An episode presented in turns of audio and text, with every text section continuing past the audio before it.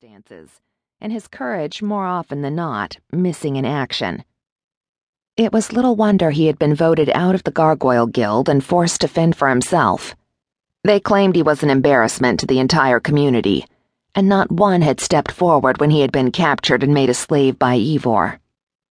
Shay had taken the pathetic creature under her protection the moment she had been forced back to the auction house not only because she possessed a regrettable tendency to leap to the defense of anyone weaker than herself, but because she knew that it aggravated Evor to have his favorite whipping boy taken away.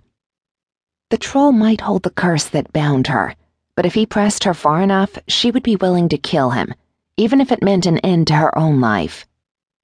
Cherie, did the table do something I did not see, or were you just attempting to teach it a lesson? Levet demanded his voice low and laced with a lilting French accent. Not at all the sort of thing to improve his status among the gargoyles. Shay smiled wryly. I was imagining it was Evor. Strange, they do not greatly resemble one another. I have a good imagination. Ah.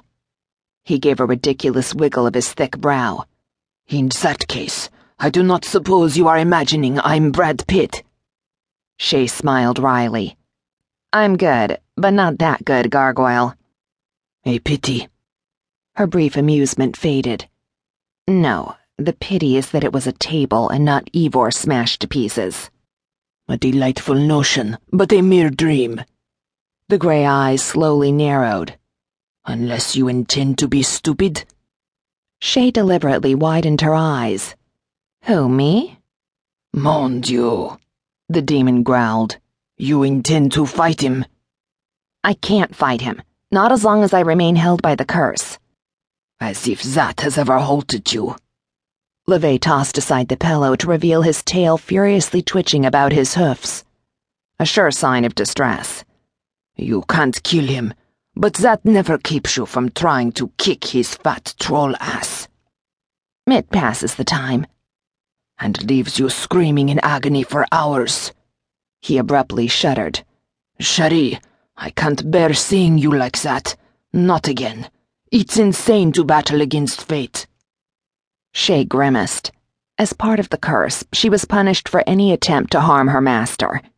The searing pain that gripped her body could leave her gasping on the ground or even passed out for hours. Lately, however, the punishment had become so brutal, she feared that each time she pressed her luck, it might be the last time. She gave a tug on her braid, a gesture that revealed the frustration that smoldered just below the surface.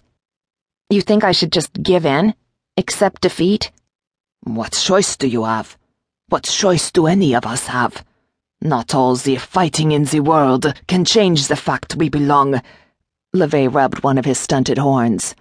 How do you say, lock, stock, and jug? Barrel. Ah, yes, barrel to Evor. And that he can do whatever he wants with us.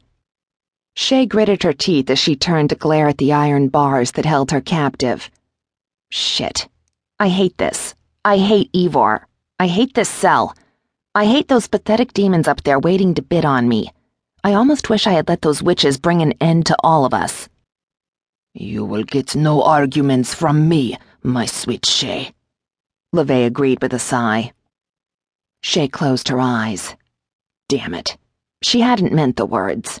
She was tired and frustrated, but she was no coward. Just the fact she had survived the past century proved that. No, she muttered. No. Levet gave a flap of his wings. And why not? We are trapped here, like rats in a maze, until we can be sold to the highest bidder. What could be worse? Shay smiled without humor. Allowing fate to win? What? So far, fate or destiny or fortune or whatever the hell you want to call it has done nothing but crap on us. Shay growled. I'm not going to just give in and allow it to thumb its nose at me as I slink into my grave.